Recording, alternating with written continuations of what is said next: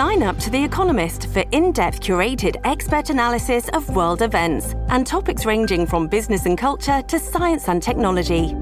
You'll get the weekly digital edition, online only articles, curated newsletters on politics, the markets, science, culture, and China, and full access to The Economist Podcast Plus. The Economist is independent journalism for independent thinking. Go to economist.com and get your first month free.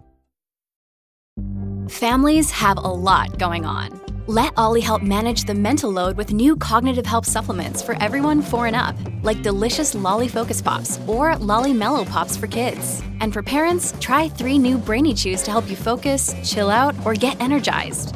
Find these cognitive health buddies for the whole fam at olly.com. That's O L L Y.com. These statements have not been evaluated by the Food and Drug Administration. This product is not intended to diagnose, treat, cure, or prevent any disease.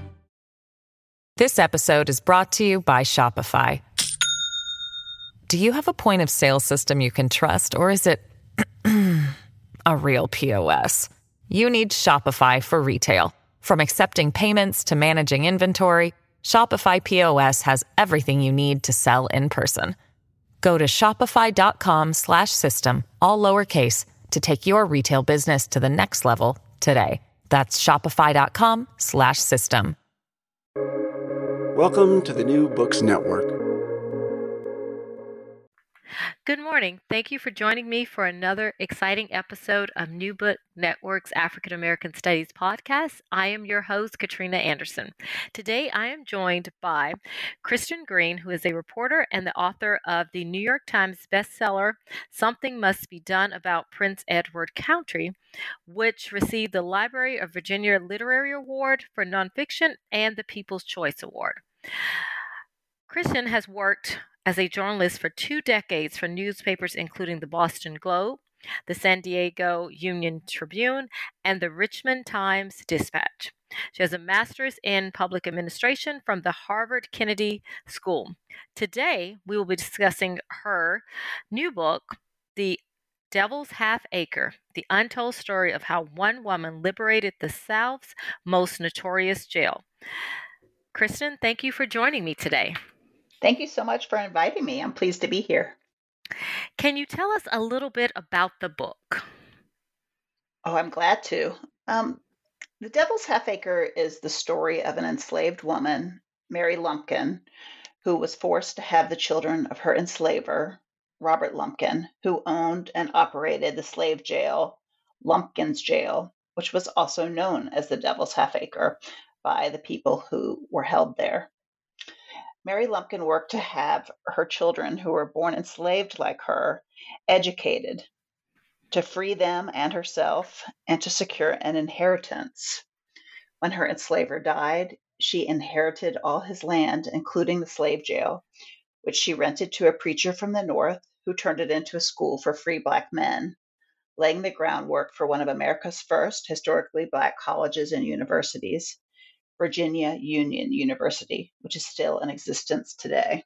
Why did you select Mary Lumpkin as your topic? How did you come across her life? Well, I first came to this story as a reporter working on assignment in 2011. I had moved from Boston back to my home state of Virginia in 2010, and I was working on the book that you previously mentioned, Something Must Be Done About Prince Edward County. Um, and while working on that, I took a job working as a reporter at the Richmond Times Dispatch. One day I was filling in for another reporter, and I was assigned to write about the work of activists to reclaim an African burial ground in downtown Richmond.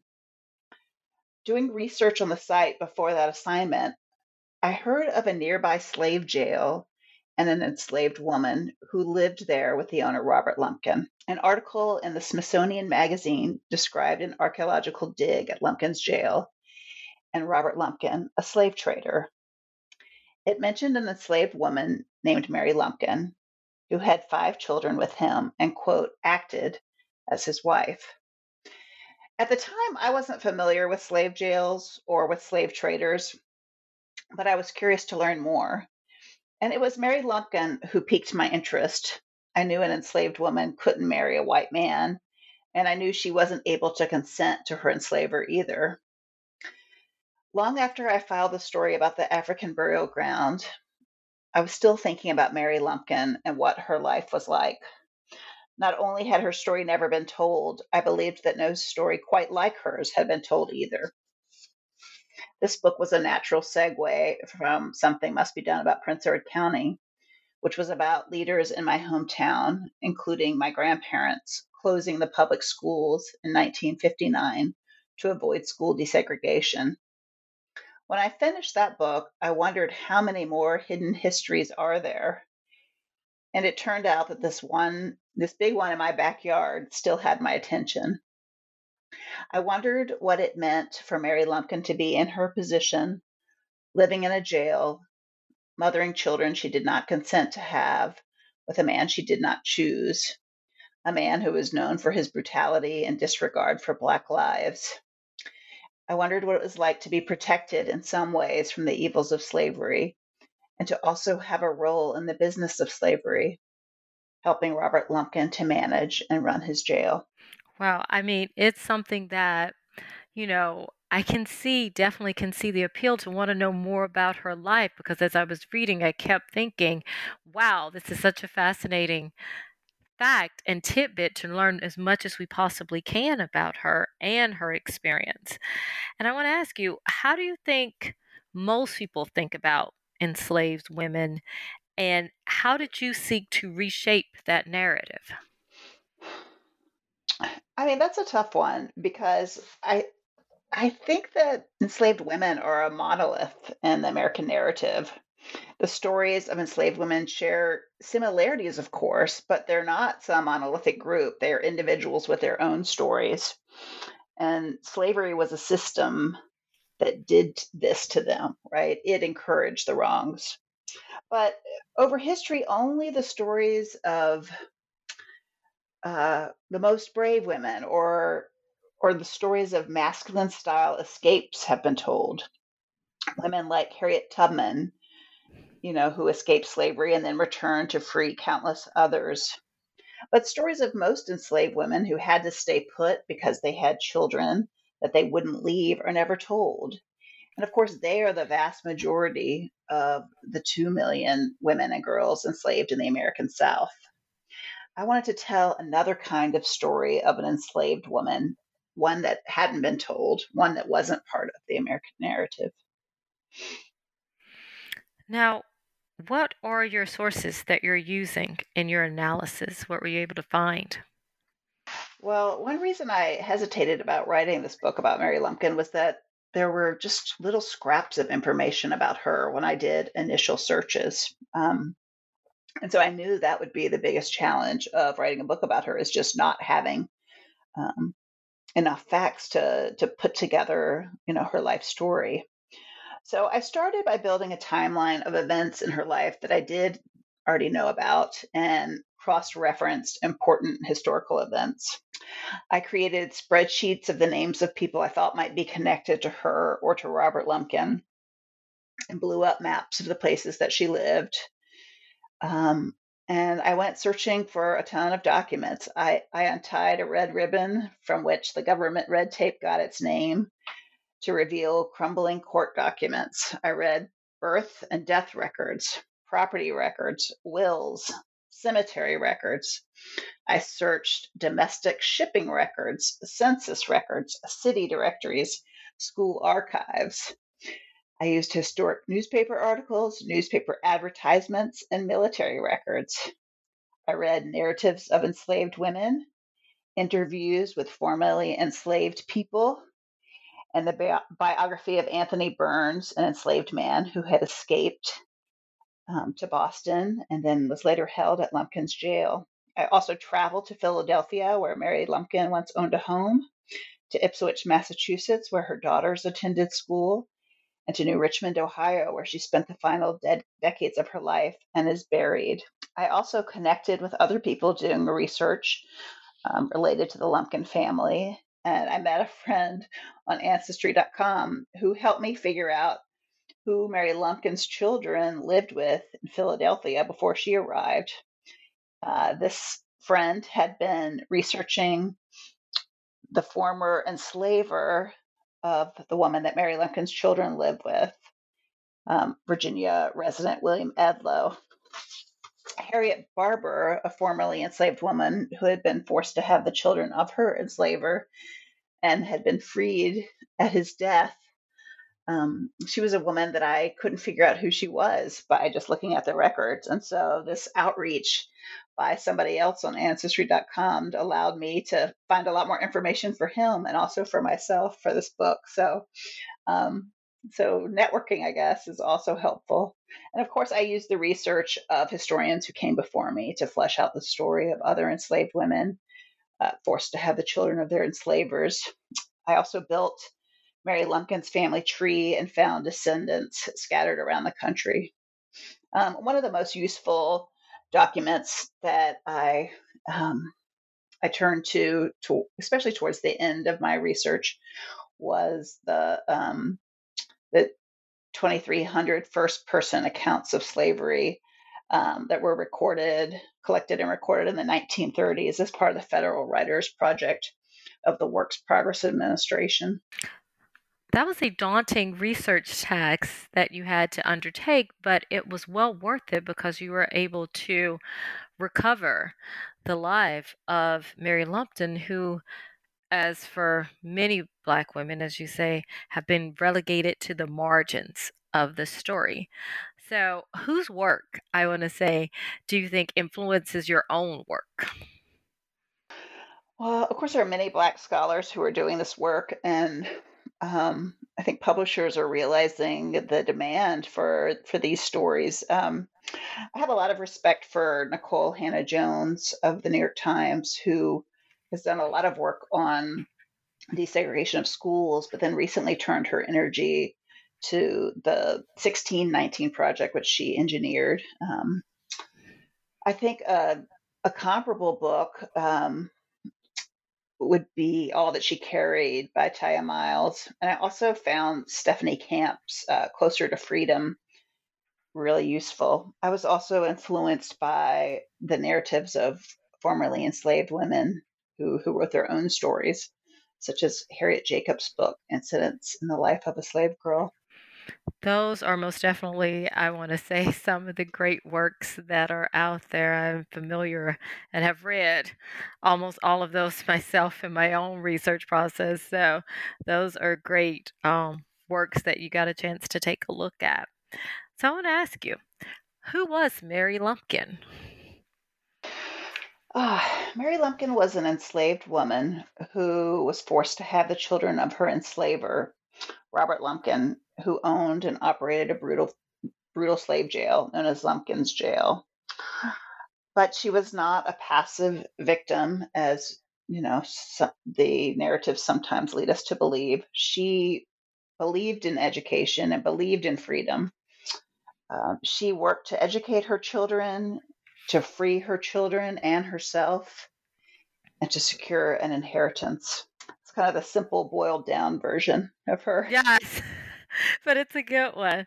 Now, and one of the things you do that was really great that I enjoyed in the book was your discussion of the domestic slave trade and how that was connected to Virginia's economy. Can you speak a little bit about that?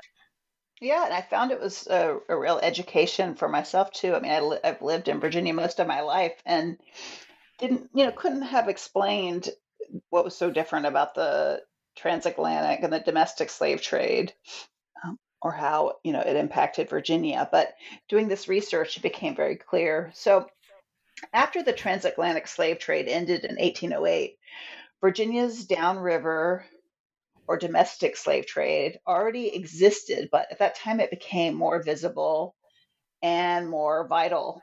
Um, by the time Mary Lumpkin was born in 1832, Virginia plantations enslaved more people than they could afford to keep, as most were no longer planting tobacco, which stripped the land of its nutrients and required lots of labor. So, as Virginia's need for enslaved labor waned, the demand picked up in the lower South on sugar and cotton plantations, and Virginia became a main port of the domestic slave trade. Um, and that domestic slave trade necessitated somewhere to keep enslaved people before and after they were sold. Um, and this led to the rise of the slave jail. The practice of selling enslaved people, like I said, required somewhere to house them before and after sale, as farmers came from the countryside looking to make quick money by selling the people they enslaved, or slave traders drove around rural roads picking up people to sell and bringing them back to Richmond so that they could make more money. Um, in Richmond, these enslaved people were housed in slave jails designed not for criminals, but for any enslaved person who had the misfortune of being sold. One of these Richmond jailers got his start in the slave trade business by, I'm sorry, not in the slave trade, in the slave jail business by selling, pir- selling pirates for the government. Uh, let's scratch that. That's wrong. I'm going to back up. he wasn't selling pirates, he was housing pirates. Okay. okay, gotcha. Uh, in Richmond, they were housed in slave jails uh, designed not for criminals, but for any enslaved person who had the misfortune of being sold. One Richmond jailer got his start by housing pirates for the government. Enslaved people were kept in these so called slave jails until their sellers could get the amount that they desired at sale. And then often they were kept after sale in the jail while their buyers attempted to purchase more enslaved people, enough so that they could link them together in chains known as a coffle and force them to walk south to their new homes. Um, so you have a, a sense of what this looked like in Richmond, but at this time, slavery was the state's most profitable industry. Farmers came from miles around to sell enslaved people in Richmond. Um, and roughly a million people would be moved from the upper South, so Virginia and Maryland, to the lower South prior to the Civil War as part of the slave trade. In 1840, uh, the year by which Robert Lumpkin probably owned uh, Mary Lumpkin, Virginia was responsible for shipping about half of all enslaved people who crossed state lines for the lower South. And Richmond was the second largest slave trading hub after New Orleans. Um, so that gives you an idea of just how important slavery was to the economy in Virginia it was integral in so many ways that you don't even normally think about beyond the initial usage for just tobacco. Um, it continued in many ways, and they were able to be involved in that domestic slave trade. Now, I want to ask you about the domestic slave trade and its impact on Black women and girls, such as Mary Lumpkin, and how that's connected to the so called fancy trade that occurs? Um, I mean, Black women and girls were especially vulnerable, um, particularly to sexual abuse. And it was something that women feared for themselves, um, for their daughters and granddaughters. You know, they and they attempted to hide girls getting their period um, in order to protect them longer. They knew that once um, they were in puberty that that they would be vulnerable. Uh, wait, Mary Lumpkin was a light-skinned enslaved woman. She was likely born enslaved, and it seems likely she was born to um, a mixed race mother. Um, so her mother could have been the the child of um, an enslaver and an enslaved woman. Um, like her own children would be. Um, and these traders seem to take a particular liking to light skinned enslaved women.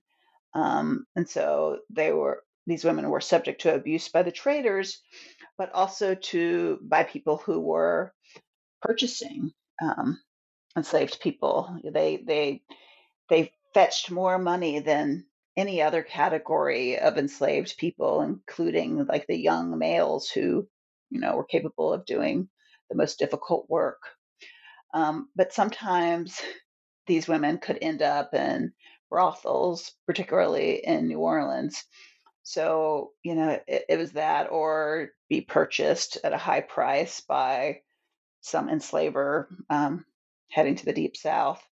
Mary Lumpkin's story is a little different in that, you know, I can't be sure that she was part of the quote unquote fancy trade, but she was definitely chosen by Robert Lumpkin.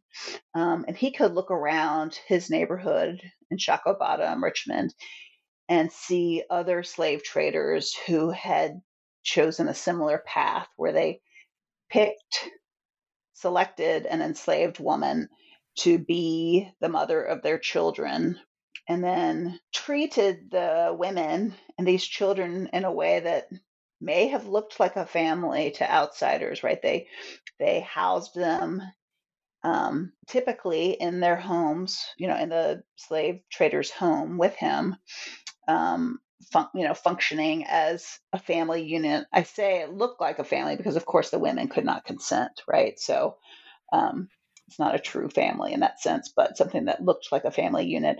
And they they tended to treat these children as beloved children and, and educated them, um, taught them music lessons, um, bought them treats and clothing, and in many cases that I've documented, um, also freed them and moved them to the north so that they could be safe.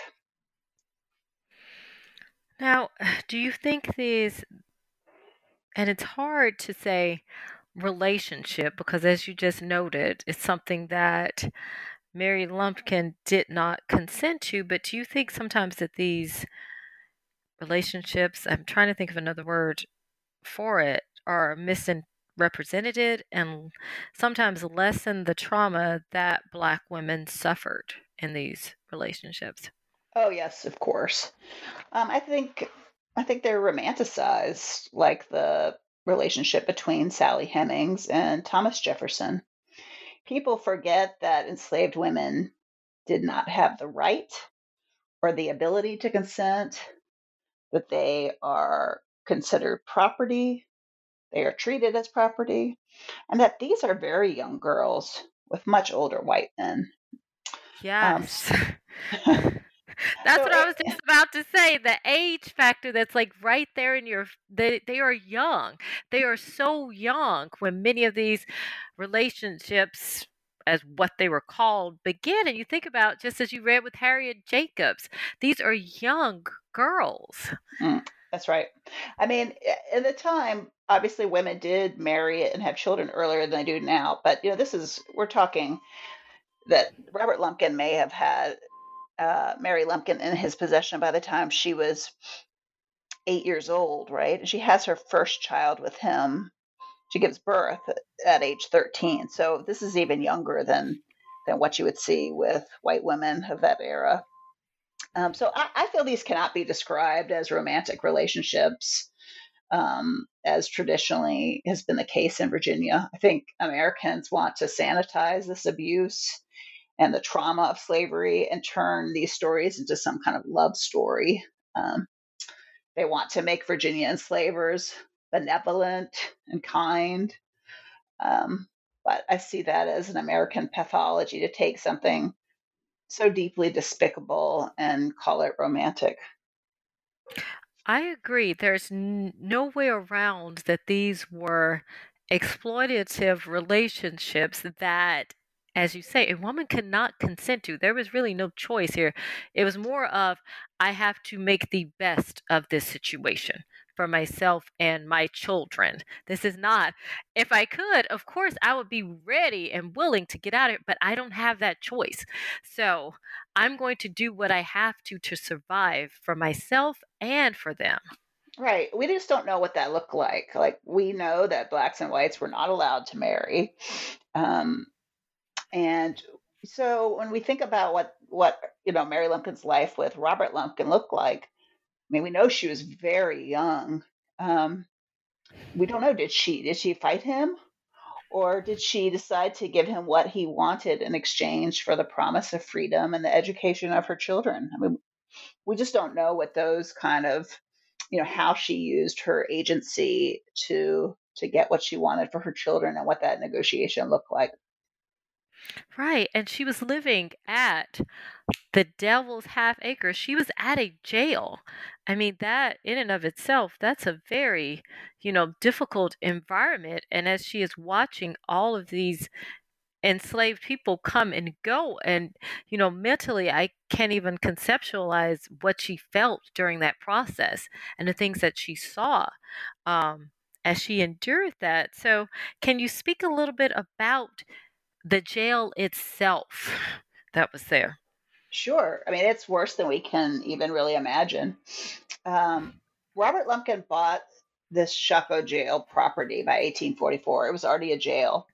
Um, but he may have been operating it years prior to purchase as, as a renter. We know that it was built in 1830 and operated by you know two previous slave traders, um, an earlier generation of slave traders. So he was Robert Lumpkin was among the the last generation of slave traders. The jail was located off of what is now 15th Street in Richmond in a low lying area of Shockoe Bottom. And Shockoe Creek ran through the rear of the property, frequently flooding it. It is said that the jail complex was one of the most prominent features in Richmond um, and was just down the hill a few blocks from the Capitol. The two story jail sat at the center of the plot, and we know it held well over 100 people at a time.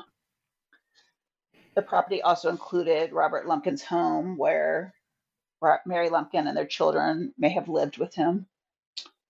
Uh, the home faced the street known as Lumpkin's Alley, named for Robert Lumpkin. And the property also had a boarding house for visiting enslavers who were there to sell or purchase enslaved people, and for slave traders um, who traveled there for similar purposes.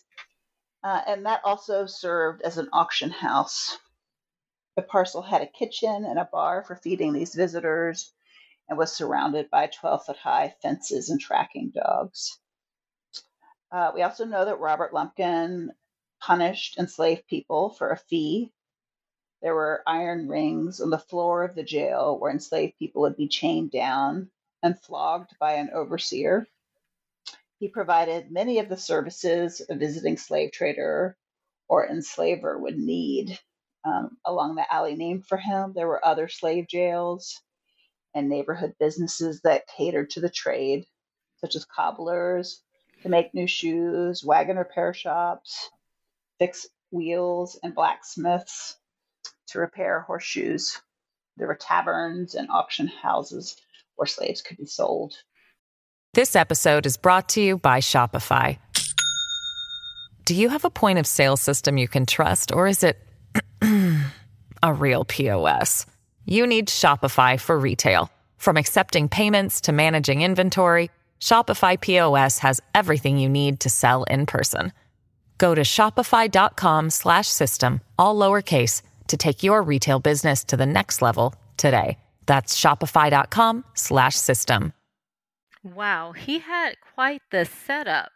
Uh, this was, you know, more than just a jail. He had the full experience for those um, enslavers and potential um, traders who were going to be purchasing someone um, there. He wanted to satisfy all of their needs at at his jail, and it, you know, obviously financially it was beneficial to him. Um, Turin did this, but do we know kind of what Mary's life was like at the jail? Well, so we know she was born in 1832 and had her first child at 13 in 1845. Um, and of course, her children were born enslaved like her because children followed the status of the mother, um, which at the time was a new law that conflicted with British law. We think she likely managed Robert Lumpkin's home and lived there with the children, but she may have also managed parts of the business. We can see from uh, some of the other, excuse me. Let me take a sip here. Pause for a second. She likely managed Robert Lumpkin's home and lived there with her children, but she may have also managed parts of his business. Um, we know that other enslaved women who were forced to have the children of their enslavers, slave jail owners in the area, were in fact running parts of the business um, for the men who enslaved them. So it seems likely that she was given some role um, there too, but we don't know exactly what that looked like. We do know that once she had children, her focus must have been on protecting them. Now we know that some slaveholders sold their own children, so children that they fathered with enslaved women for profit. Um, Mary was self determined and self reliant. She demanded money from Robert Lumpkin, agreed to do, perhaps agreed to do what he wanted in exchange for freeing them um, and for providing an education to them. One of her descendants told me that she she said to him she would do what he wanted, but quote, these children have to be free. And we also know that she made a friend, a close friend while she was there, and perhaps more friends. Um, a woman, enslaved woman that she hired to work for her to do some sewing, um, became over time a close friend. Um, this woman, Lucy Ann Cheatham, was also um, chosen by a slave trader from New Orleans to have his children. And so she was shipped to New Orleans. We can see her on on a on a ship in the shipping records being sent to New Orleans, where she would soon become um, the father father. Whoops. Sorry. she did not become a father. Yes, you can go again. We can see her in New Orleans um, soon becoming the mother of slave trader John Hagan's children. But they kept up their friendship, um, sending letters between the two of them. And Lucy Ann Cheatham Hagan would still come back to Richmond with John Hagan. Um, and when she did, she chose to stay with Mary Lumpkin. Um, and so I think about what it must have been like for Mary Lumpkin to have someone that she could confide in who shared the same experience uh, that she did, or very similar experience. And I think about how their friendship um, could have been a tool for survival, could have been a form of resistance. Yes, and just having someone, as you say, who has a similar experience to be able to share that with someone who has knows in much of what you're experiencing and just to have someone to talk to um, with whom she could relate i am very glad that she had that there was someone there for her to go through that um, now in terms of her children with robert um, what happens to the children? Well, we know that the two eldest, who are daughters, the only daughters, um, are sent to school in Ipswich, Massachusetts, um, an all girls school, private school, um, in 1856, which you know gave them a huge head start on freedom, right? Um, almost a decade while the those children are there, the daughters are there in Massachusetts, Mary Lumpkin buys a home in Philadelphia in her own name, um, you know, which is incredibly remarkable. I mean, we know that that it was done with Robert Lumpkin's approval and his money, for, you know, seems likely, um, and he may have been there with her to do the buying or he hired someone, you know, to do it on his behalf. But the fact that it was in his in her name, you know, is really incredible. Um, she moves all the children to Philadelphia before the start of the Civil War. They're they're there by um, 1860, living with the women I, woman I mentioned earlier, Harriet Barber. Um, the four of them are, and then she moves with her youngest, who's a baby, um, soon after to join them there in Philadelphia. Um, and then, you know, it seems likely that those children never returned to Richmond. Um, certainly never returned to live in Richmond if they ever did go back. But um, you know, they they forged a life of freedom from that point on, and um, benefited in some ways from Robert Lumpkin's earnings back in the slave trade in Richmond. That is remarkable. She's in Philadelphia. Um, her and her children, they're living in freedom. So, how would you describe their life in the North? Do you think that Mary might have found a sense of community there?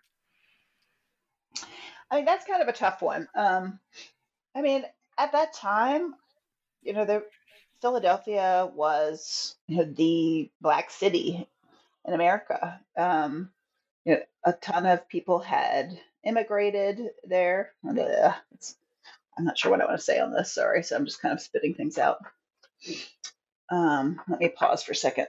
Because of where I see Mary Lumpkin living in Philadelphia and the kind of people living around her, I mean, I can I can look at them in the census and see that there are some movers and shakers in this rich this uh, Philadelphia black community. I think she might have been able to connect with with people around her. Um, we also know that two families from Richmond, the children of two other slave jail owners, and their children with enslaved women have moved to Philadelphia at the same time. One family lives right around the corner from Mary Lumpkin and her children. And so, you know, you can think about them having that, you know, where Lucy Ann Cheatham was a real support for her when she was living in Richmond. In Philadelphia, she had another um, formerly enslaved woman who had known her for years, who's who lives around the corner and who has children, and they were they're kind of going through this transition. It must have been a very difficult transition to go from living in a slave jail as enslaved, you know, having all these enslaved people come through their jails, to living a life in Philadelphia that, you know, where they were technically free. Um, everyone around them was was also free, um, but they may not have had a ton of resources. And it's and there was also a bit of while while Philadelphia was, you know, a powerful black hub at this time, there was also tension in the city from white people who were concerned that black immigrants were taking their jobs. You know, the same old story that we hear today about um, immigrants, migrants. So there was some tension there. You know, it's hard to imagine exactly what her life looked like. Did she have enough resources from Robert Lumpkin that she didn't have to work, or was she seeking out domestic labor there to try to keep the family afloat? Uh, it's just difficult to know exactly what her life looked like, but we do know that it was a big change because she was no longer enslaved and she was no longer living in a slave jail and she was surrounded by other black people who had you know many of whom had escaped the same sort of life that she had as enslaved people. I know it's uh, it's one of those things where you wish that there was a journal that she had kept so you could kind of just get a window into her mind. But, you know, as I know from my own research, those are a few and far in between. They've just, you know, that just rarely happens. But we have learned, as you have as well, how to read against the grain to figure out um, some of the things that we want to learn about Black women's experience. Now, I want to ask you what role does race and identity play in the lives of Mary Lumpkin, Mary Lumpkin, excuse me, and her children and descendants? It's hard to know exactly how Mary Lumpkin might have identified. Um, you know, I see that her daughters passed as white. I, I, I think that her oldest daughter had married um, a mixed race person too, um, and he might have been formerly enslaved, but he dies fairly or disappears fairly early. Um, And I see her later in life identifying as white. And her, interestingly, her younger sister also marries someone mixed race. Um, he marries Harriet Barber's son. She marries Harriet Barber's son, the woman that they had lived with in Philadelphia and she had known since she was a child. She marries him much later. Um, and they also pass for white, um, living in the Midwest. I don't know what happened with her three sons, how they identified. Um, they sort of disappear to history. But I know that her, you know, the, the generations, at least following the oldest daughter's family line, you know, they, they have identified as white ever since then. Um, and Mary Lumpkin has really been erased from from their memory. Um, I mean, they have no connection to Robert Lumpkin either. You know, they didn't they had no knowledge of either Mary Lumpkin, the enslaved relative, or Robert Lumpkin, the enslaver relative. Um, but yeah, the, the family really has identified as white and didn't know otherwise until I called a couple years ago. Oh, wow. I'm sure that was quite the um, historical experience for them.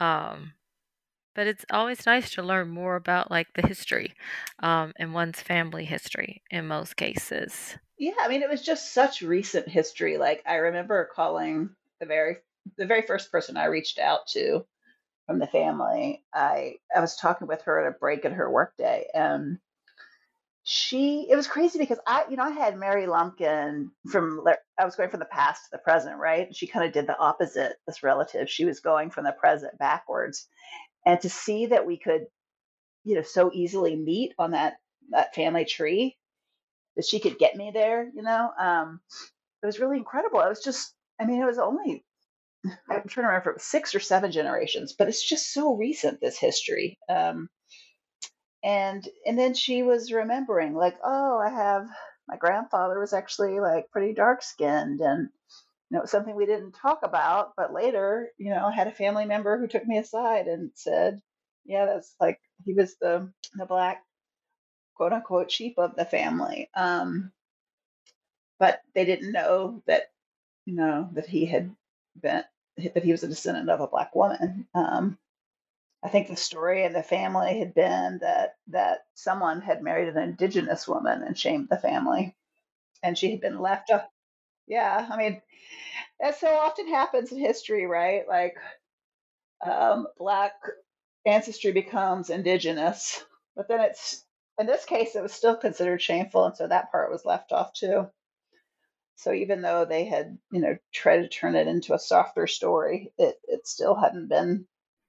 It was still considered shameful to them, and they hadn't hadn't shared that, hadn't protected that that history. Right. It was almost like, okay, we're not going to talk about that. We're just going to, for the most part, pretend that it doesn't happen, um, that it doesn't exist. Um, it's just one of those family history things. We know, but no one else really, we're just not going to talk about it. Let's just not delve too deep into that. And that, it makes a lot of sense, um, given the issues that surround that topic.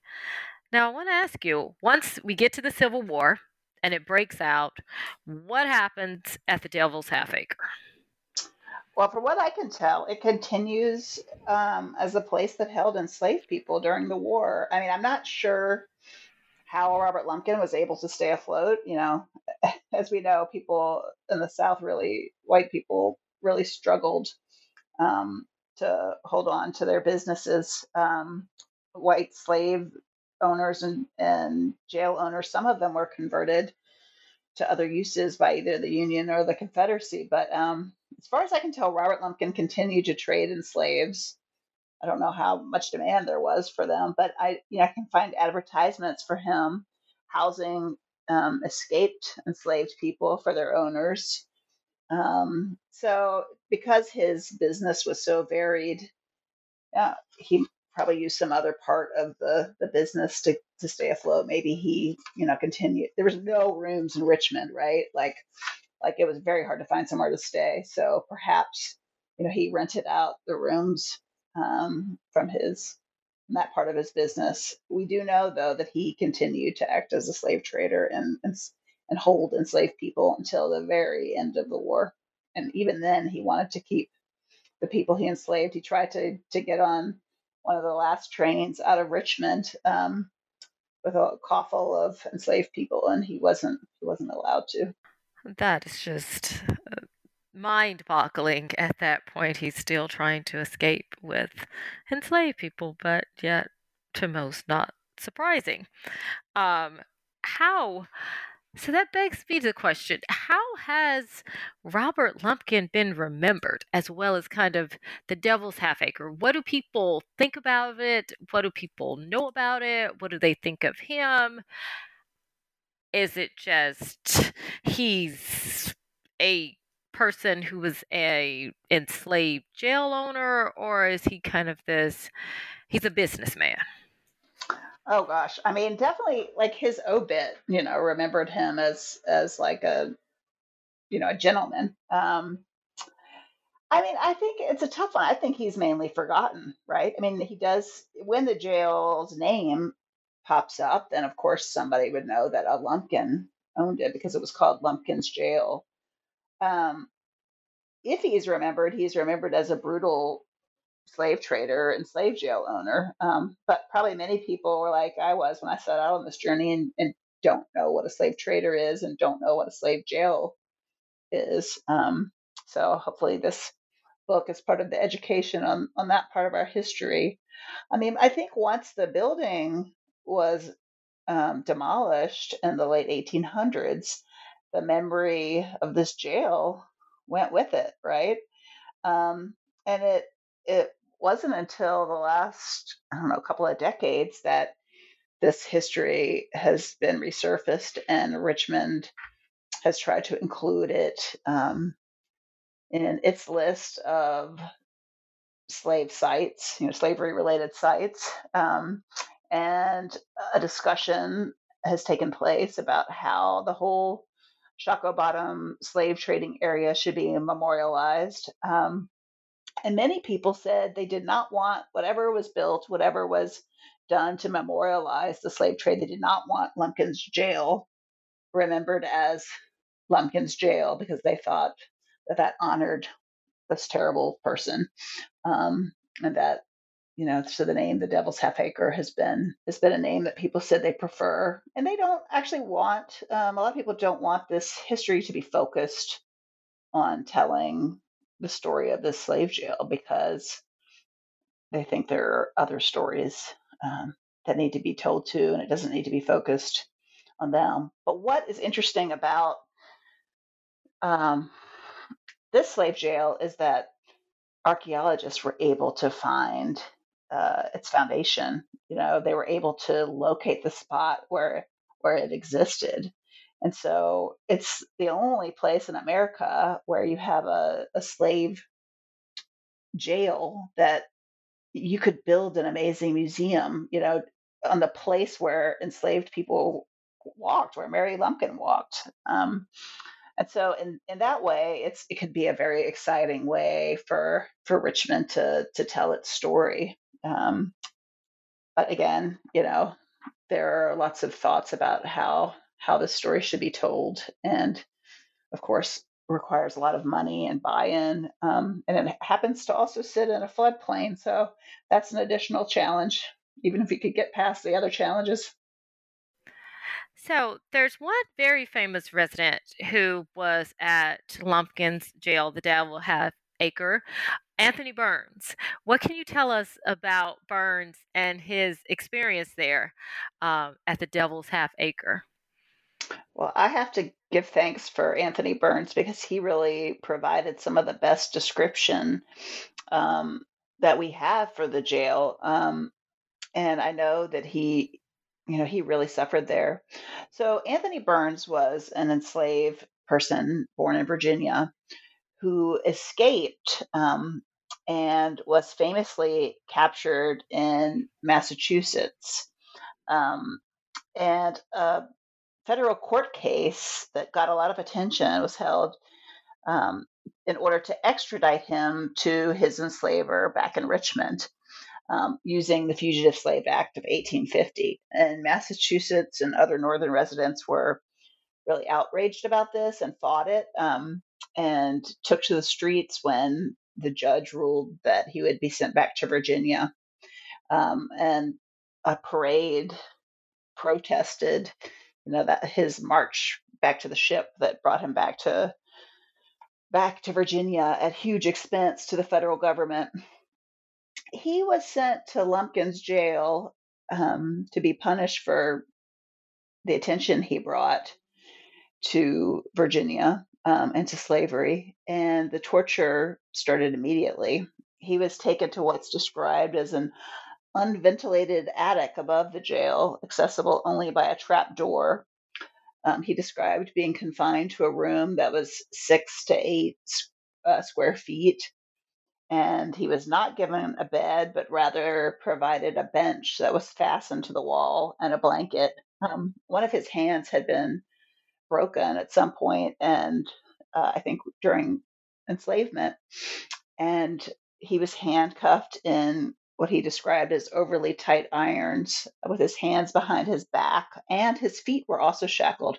So he wasn't able to change his clothes. He wasn't allowed to use the bathroom. He sat for days on end in his own excrement. Um, he was fed very little. He described it as being cornbread and putrid meat and that he was given water only once or twice a week. Um, and so he obviously became very sick uh, to the point I think he almost died. And maybe at some point when he was so unwell, somebody decided it would be a bad idea to kill him.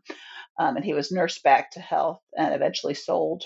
He spent four months living in Lumpkin's jail. And during that time, he encountered Mary Lumpkin, who extended warmth and kindness to him, uh, bringing him a hymnal and a Bible she knew that he could read somehow. Um, and his interaction with her gives us this insight into her. You know, we, we know that she was aware of him. So she must have had the ability to move about uh, the jail property. Um, and we know that she had you know, empathy for other enslaved people who um, were mistreated there. Um, and it went really beyond empathy. She really, you know, stuck her neck out in order to deliver him this gift. Um, and his descriptions give us some of the best understanding of what the jail looked like and the cruelty it inflicted. And he even witnessed uh, an interaction between Robert Lumpkin and another enslaved woman that that indicated that that Robert Lumpkin had a relationship with this other enslaved woman that was also being held at the jail. So we are really appreciative that his words got you know put down on paper so that that we can know more about what the jail looked like and the extent of the torture and that we can have this little insight into Mary Lumpkin. That is a that I most definitely agree with. It's so nice to be able to gain insight from Burns as to what was his perspective on the jail as well. And also, you know, as you said, he interacted with Mary Lumpkin. Um, so you get a chance to see her there as well. Even though, and I want to say, there were atrocities, many that occurred at the jail. And as we talked about before, you know, the Civil War that's happening, but something changes uh, after the war and as the time has passed, what happens to the Devil's Half Acre? Well, from what I can tell, Mary returned to Virginia, to Richmond, and to Robert Lumpkin not long after the Civil War ended. Um, I don't know why exactly. You know, did she have feelings for him, or did she, or had she made some sort of promise to him did she just need money and not understand that, you know, he probably wouldn't have any, he wouldn't have many resources? Who knows why she decided to return, but she did return. And the following year, Robert Lumpkin died and left her everything, um, everything that he had, it appears, um, including the jail, including the Devil's Half Acre. Um, and he also acknowledged that Mary Lumpkin's children were also his children. in in his will, um, which was really important because this book couldn't have been written without knowing that. Um, so I appreciate that he did that. Um, she, you know, she had a lot of difficulty after the war, even though you think about her situation, right? She's a lot better off than the average previously enslaved person because of her connection to whiteness, right? Because she has these children who probably are employed in the North, because Robert Lumpkin had at one time been a wealthy man, at least, you know, on paper. Um, he had property, you know, so like that is so much more than the average formerly enslaved person had. I mean, I couldn't imagine how bad life was for enslaved people um, at the end of the Civil War until until I read some of these slave narratives and realized, like, financially, like freedom actually was like worse for enslaved people after freedom because they no longer had anyone who would clothe them. They had nowhere to go for meals. They didn't have a place to live. Um, it's not like jobs were like readily available. And so, like, it was dire straits for most formerly enslaved people. And you would think, okay, well, Mary Lumpkin's a little better off. Yes, she was a little better off. And she surely watched how Robert Lumpkin ran the jail, and she surely probably helped him run the jail. So she she had some skills that she could put to use. Um, she knew, you know, how to work the system because he had had his hands in in all the pots trying to make money. Um, but you know, she didn't have cash, and so she really couldn't pay her taxes. Um, and I watch as these women who formerly enslaved women who were chosen by slave traders, they outlive them, and then they just don't have the money to keep their properties to because they can't pay taxes is the first problem. Um, so she had a lot of worries. She had a lot of financial worries, and at some point she meets a preacher on the street streets of Richmond. This meeting, you know, may have been random or may have been set up by someone, perhaps the preacher at her church. But there's a, a white preacher from the north who wants to start um, had started a school in Richmond for free black men to train them as preachers and to educate them. And he doesn't have a permanent home for his school, and he's been looking for one. And he's really distressed about it when he meets up with Mary Lumpkin, and she says that she thinks that she can help him. Um, and she does. She rents the jail building to Nathaniel Colver of the American Baptist Home Mission Society so that he could found the Richmond Theological School for Freedmen. And this school um, laid the cornerstone for one of America's first historically black colleges and universities, which I mentioned earlier, Virginia Union University, when he agreed to rent the jail from Mary for three years at a $1,000 a year. Oh, wow. I mean, you know, I mean, that's just like, you know, out of something so atrocious came something good, and she helped broker that. Um, They called it the Devil's Half Acre, but when she rented it to um, the preacher and it became a school, they changed the name to God's Half Acre, which I thought was just beautiful. that was beautiful. I mean, that was one of those moments where you say, ah, you know, it's, and as I said, you can only imagine the atrocities that had occurred there, yet you are turning this space into something that will have will help formerly enslaved people. Um, it will help Black people attain education, um, which is something that was so fragile in slavery and even out of slavery. Um, so that was quite the accomplishment. Now, I want to ask you, what do you think is the legacy of Mary Lumpkin? Well, as someone who valued freedom and education, um, she saw that her children were educated and she worked to free her children and herself.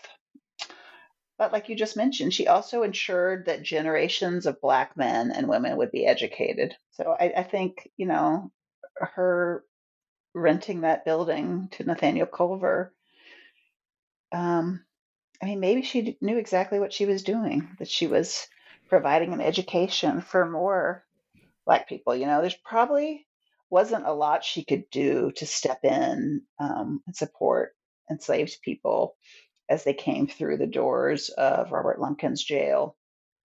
But, you know, maybe um, she was a religious person, so maybe as a religious person that appealed to her, and maybe as a person who valued education, that idea really appealed to her. Um, so yeah, I think that's I think those things are her legacy. The way that she used her agency to to educate and free her children and herself, and um, her role in the founding of the school. I think those are huge legacies. Those are very huge legacies, I must say. So, what do you want readers to take away from the book? I guess I want them to be aware of how much history is buried in plain sight, um, and to realize that the stories they know of enslaved people, of women in particular, and of generally what enslavement looked like, or are not representative. That there's so much more to learn. Um, and I hope that I'm opening the door to learn more about Mary Lumpkin. I mean, obviously, there's a lot we still don't know about her. And I hope that, you know, um, my peeling back a few layers of the onion will will hopefully lead to further studies on her and her legacy. It most definitely will do that. Now, before we wrap up, I have one last question for you. As such a phenomenal author, what are you working on next? Do you have new any new projects lined up? Um, I'm always working on things. I'm, I'm it's interesting because my first book was about um, civil rights, and then I went back in time a little bit to um, slavery era, and that was mainly in you know in documents because there weren't really people to interview. So I really want to do something um, that's that's more current day, you know, involves more interviews. And right now, I'm really interested in. Um, I think that, I feel like this is an offshoot of learning about Mary. I'm really um, interested in this idea of invisibility of women. Um, so yeah, I'm exploring that right now. That's a great topic. So, thank you so much for joining me today, um, Kristen. Thanks for having me. Readers, please go out and pick up a copy of The Devil's Half Acre. It is moving, it is insightful, and it provides a differing perspective on Virginia's history. I mean, it shows a remarkable story of one woman, Mary Woman's life, but her life shows us so much about the 19th century during this period, especially for enslaved women. So please, I implore you to go out and pick up a not pick up a copy of this book, you will not regret it. It is for academics, it is most especially for non academics as well. So please, it is on sale now, so go out and pick up a copy.